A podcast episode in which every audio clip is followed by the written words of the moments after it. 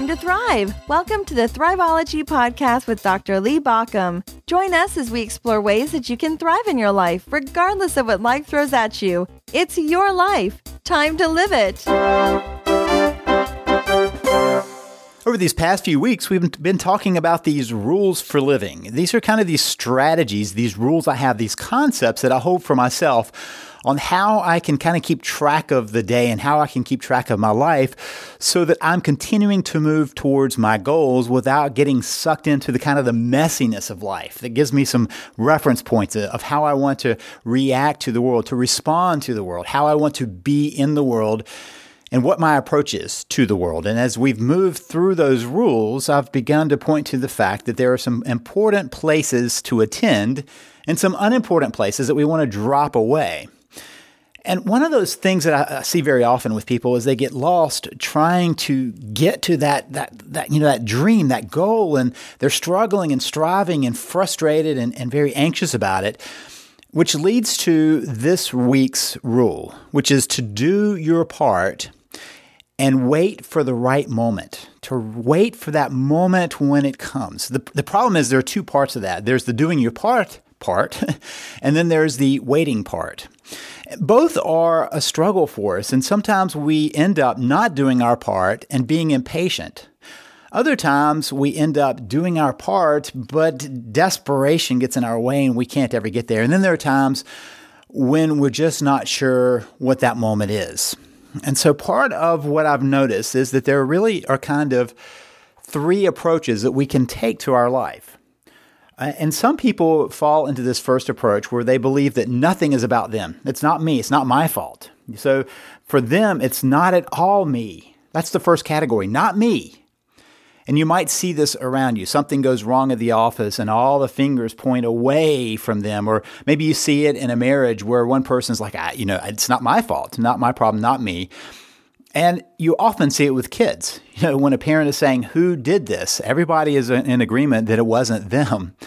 So we often find ourselves at that place where it's, a, it's about not me. There's a problem with not me. The first problem is that if it's not you, somebody gets to be blamed. Now, let me be very clear. There are plenty of things in your life that have nothing to do with you, that outside forces come in, and that somehow you're just sucked into it. But when that's always our story, we're probably missing something. If it's sometimes your story, you may be very accurate in noting that there are external things to us that just happen to us. As that bumper sticker says, poo poo happens, right?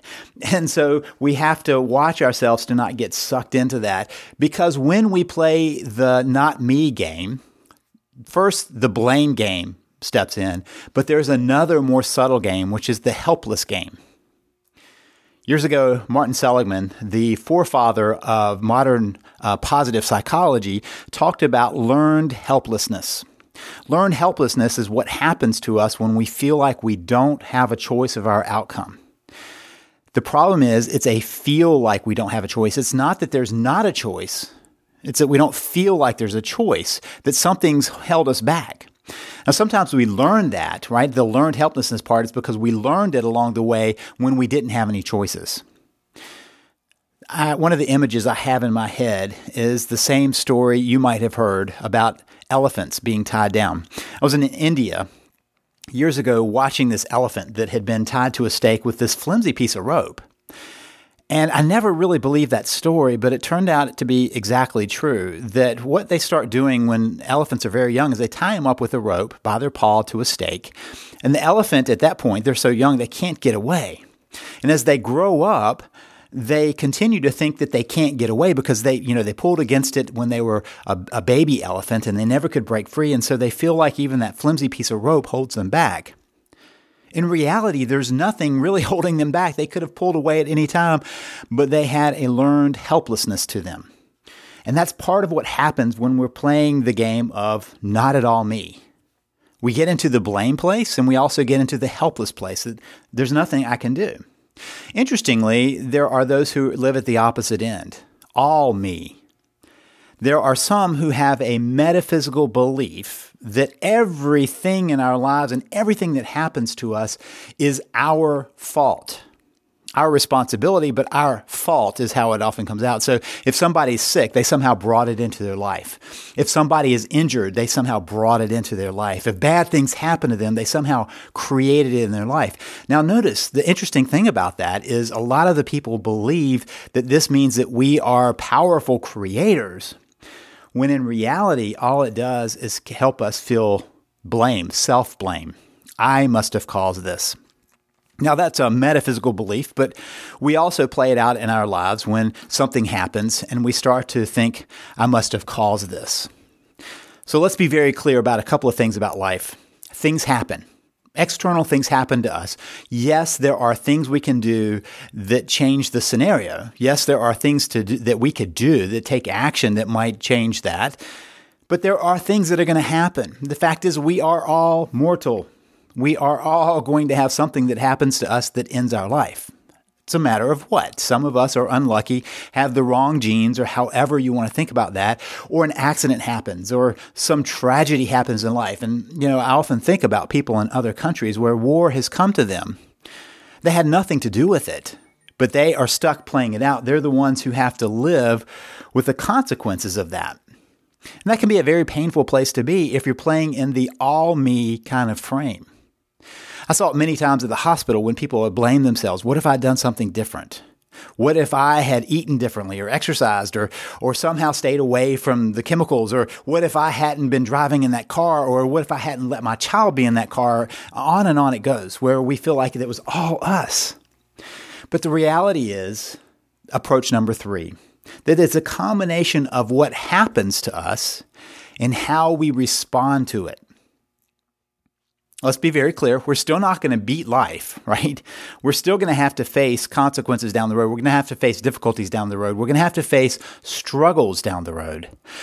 And the question that we have is how can we respond to those events? How can we respond to what happens to us?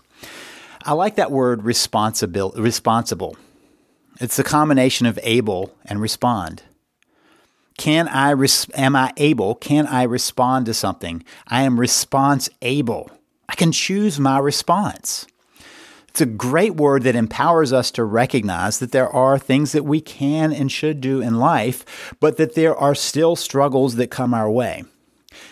One of my colleagues and mentors, Jack Canfield, came up with or, or promotes a, a um, an equation that he learned from one of his mentors, which is E plus R equals O. E are events, anything external to your choices. So, events can be uh, world events, it can be family events, a spouse taking action, a child doing something, a parent doing something, a boss or a coworker doing something, all those things external to you. Your body even getting sick without you having anything to do with it, right? Suddenly you find out that there's something wrong in your body. That's an external event because you didn't create it, you didn't have a choice about it.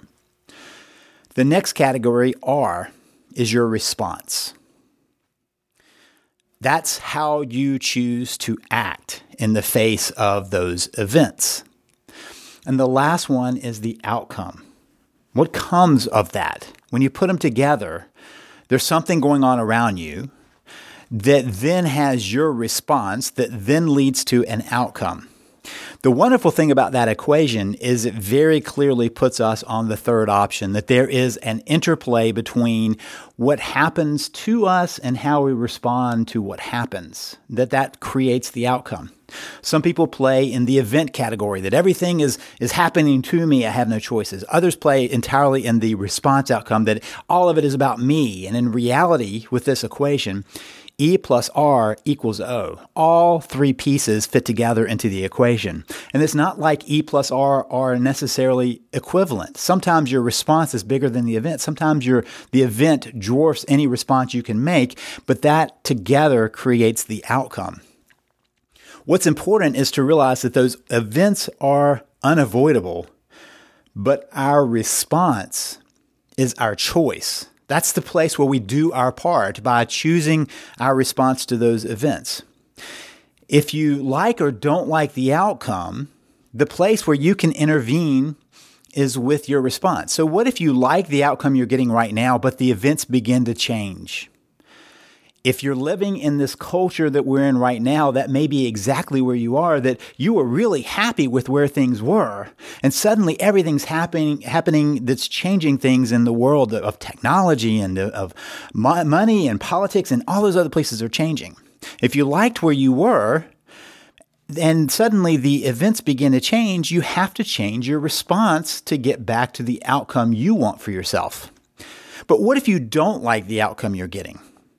And the events are coming your way, you change the outcome to get to, a, or you change your response to get to a different outcome. The piece that we always have a choice about is that response. The piece that we don't have a choice about is the event. And we recognize that the event is then molded by our response to give us the outcome that we live out. Which brings us to what if you're not to the place where you want to be? I spend a lot of time with people who aren't living the life they want to live. They're not having the marriage they want to have. They're not finding the meaning they want to make, or they're not finding their purpose in their life, or they're not making a difference in the world they want to. And they tell me they just can't get there. And what I realized is can't has a number of different meanings. One way that can't exists in our life is that it's about a won't. I won't do that. And so we'll say, I can't do X. And in reality, what we're saying is, I won't do X. We'd be better off claiming that and saying, yeah, that's just not something I'm willing to do. At least we're being clear about that. But there's another version of can't that I think is important to think about, and that's yet. Sometimes can't is about timing. The timing is not there yet. I find this so often to be true in my life. You know, I can't do something and I realize it's not that I can't ever do it. It's just that right now I can't do it. It's not there yet. As I'm doing this whole process of working on books and, and trying to make sure that the books have a wide range of readers, sometimes I have these goals in my mind that I'm not there. And I have to remind myself, yet. And then I begin to look for the places that I can continue to push that forward. When I'm working with couples who are trying to restore their relationship, one person may be going, I can't get to the marriage I want. And my response is, yet. You haven't yet gotten there because it's a matter of timing sometimes. Now, let me be very clear. At this point, I am not saying that there are that all the possibilities that you may want in your life are possibilities for them happening. Just because you have a dream doesn't necessarily mean it's going to happen. But if we are stepping back and taking responsibility for our actions, sometimes it's a matter of waiting for the right moment to come along. So, how do we do that? This is where I believe that we have to untie ourselves from the outcome when I'm working with somebody who's trying to save their marriage and they haven't been able to get there yet, they get very frustrated and they feel all the pressure about how to get there. And so we talk about not being tied to the outcome. Don't be so tied to the outcome of having this be the great marriage because that's not in your control. Outcomes aren't necessarily in our control. So, how exactly do you untie from the outcome? Well, you get focused on the process. The process is, are the steps that are within your control. The outcome is kind of outside of your control. Remember, E plus R equals O, the outcome. You don't have full control over that. You have control over the processes that you use in order to move towards that. Let's take, for instance, if you were, say, trying to lose weight. Let's say you had a goal of losing a certain amount of weight. Now, we recognize that losing weight is not just about the choices you make. It's also about your body chemistry and your body type and your genetic pool and your gut biochemistry and all these other things that are going on also. It's not a direct ratio that you just cut down on your calories and you lose weight. It has something to do with the calorie, the type of calories you put in and all kinds of other pieces. So instead of being focused on how much weight you're going to lose, you might decide to be focused on how you're going to eat better and how you're going to be more focused on fueling your body, giving your body what it needs in order to move towards that. Or let's say that you decide, let's say, for you know, kind of the rules, the, the thoughts in my head about having you want a best-selling book. You know, you want to sell millions of copies of books. I want you to notice that selling millions of copies of books is somewhat outside of your control. I know because I keep trying to convince people that somehow millions should find my book. And you can get lost in that process, or you can focus on the things that you can do. For instance, the focus of writing a really good book. That's an important part of that process. The focus of being willing to talk with people about it and being willing to interview and, and talking with people about being interviewed and talking with people about getting your book and all of the process. So instead of being focused on having a best selling book that sells millions of copies, I could be focused on writing an excellent book that I will then promote. I will find ways of getting the word out. Now I've changed the focus. Even though I had an initial outcome that I wanted, I can step back and ask myself about the process to get there. If you want to have a great marriage, you know, the spouse has some pieces in there of how they might affect that outcome, right? The choices that they have to make on that outcome, but do you have a choice on how you connect and how you show up in life and how you work to let your spouse know of how you want to move forward in this process? Are you clear in your mind about what that great relationship would look like? And are you putting the pieces together to get there? All of those pieces put us back into the outcome. It puts us back into the place where we have some control over the process, not the ultimate outcome, but the process to get towards that outcome. We always get to choose our response. Now, here's the interesting thing part of what I've noticed in my own life is that I find myself more and more lucky when I keep putting the circumstances together that favor that outcome. In other words, I find that I'm more fortunate when I'm doing the things that move me towards my end goal than just waiting. I was talking with somebody about uh, wanting to win the lottery, and I said, "You know, are you doing your part?" And the person said, "Well, you know, I, I just hope I, someday to do that." And I said, "Well, I guess the first hope for that is you have to buy a lottery ticket." And while I don't believe that's the best solution in life, if that's your goal, you know, if your outcome is to win the lottery, you at least have to do the pieces to get there. And here's where we really begin to understand it. How much control does somebody actually have? Of winning that lottery? Very, very little. So, if we're to use that as an example, the part that you do have control over is buying the ticket, right? That's it. Even then, it's a minuscule possibility, but at least you're infinitely further along than if you did nothing. Which is what I also have said to people about, for instance, writing a book. They'll tell me they want to write a book, and when I ask how much they've done on the book, they haven't done any. And what I often say is, you know, you're infinitely more likely to have written that book if you start writing. I've talked with people who wanted to get healthier, and I've asked them what they've done to actually get started the exercises they're doing, the eating processes they're doing, things like that. And they'll tell me that they haven't ever quite gotten around to that. And my response is you're infinitely more likely to get into shape and lose weight and do all the things you want to do if you start. Infinitely because you know, if you remember mathematics back in school, if you if you are multiplying something by zero, it's always zero. No matter what you want, it's always going to be zero if there's no action. But as soon as there's some action, then suddenly there is an end result. So we go from zero to something. That's an infinite change.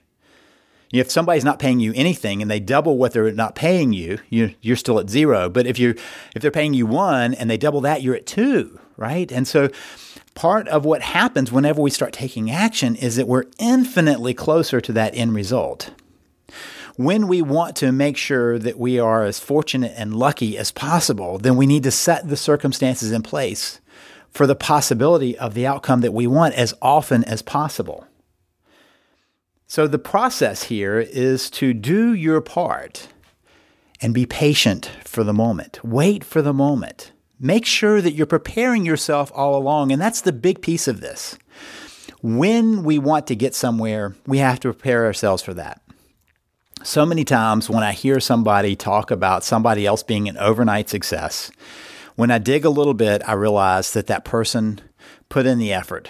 Just earlier today, I was listening to a story about Elvis Presley, and they were talking about the myth of Elvis appearing on the Ed Sullivan Show and suddenly being famous, coming out of nowhere, when in reality, he had been following a process, the Louisiana Network, where he would go every night, drive all day to appear and do a set that night. Elvis was putting in the time to be fortunate to be in the right place, to be discovered. He wasn't an overnight success, even though it might have appeared to that to people. He was doing his part in waiting for the moment.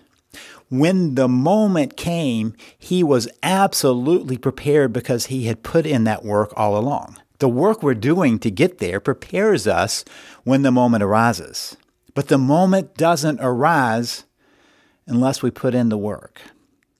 So, the rule for this week is to do your part, whatever it is you're trying to do. Save a relationship, improve your health, write a book, be a famous singer, be uh, an actor, whatever it is, do your part.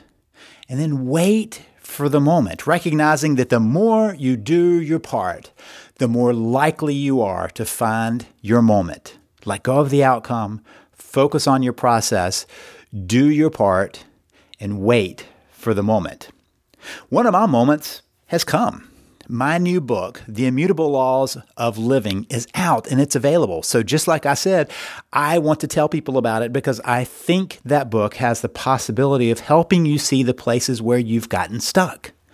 So, part of the reason that I wrote that book is because it outlines these rules, these immutable laws, not the ones that we've been talking about these past few weeks, but the immutable laws of living that tend to keep us stuck when we don't know we're violating them.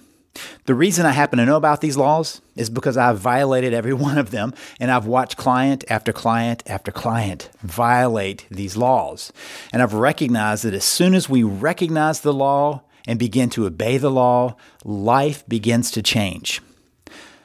So, my challenge to you is to ask yourself could that possibly change you? Could there be a law that you're violating that you don't even know is there? And if so, I would love it if you would support the book and discover some new ways of living in your own life. You can find more about my book at theimmutableLawsOfLiving.com, theimmutableLawsOfLiving.com, or you can find it wherever you normally get your books, whether it's in a local bookstore or online. The book is available to you. I hope you'll grab it and I hope you'll let me know if you find the rules that you've been breaking and how it transforms your life when you start obeying them. This is Lee Baucom wishing you the best as you work to build your thriving life.